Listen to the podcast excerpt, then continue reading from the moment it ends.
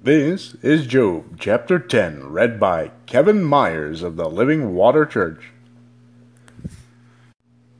I loathe my very life. Therefore I will give free rein to my complaint and speak out in the bitterness of my soul. I say to God, Do not declare me guilty, but tell me what charges you have against me. Does it please you to oppress me, to spurn the work of your hands, while you smile on the plans of the wicked? Do you have eyes of flesh? Do you see as a mortal sees?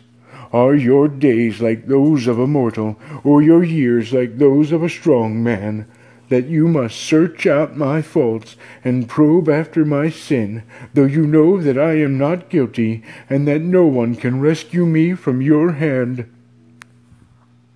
Your hand shaped me and made me. Will you now turn and destroy me? Remember that you molded me like clay. Will you now turn me to dust again? Did you not pour me out like milk and curdle me like cheese, clothe me with skin and flesh, and knit me together with bones and sinews? You gave me life and showed me kindness, and in your providence watched over my spirit. But this is what you concealed in your heart, and I know that this was in your mind.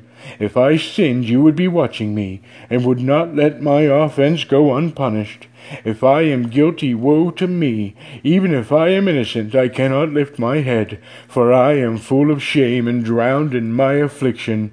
If I hold my head high, you stalk me like a lion, and again display your awesome power against me. You bring new witnesses against me, and increase your anger toward me.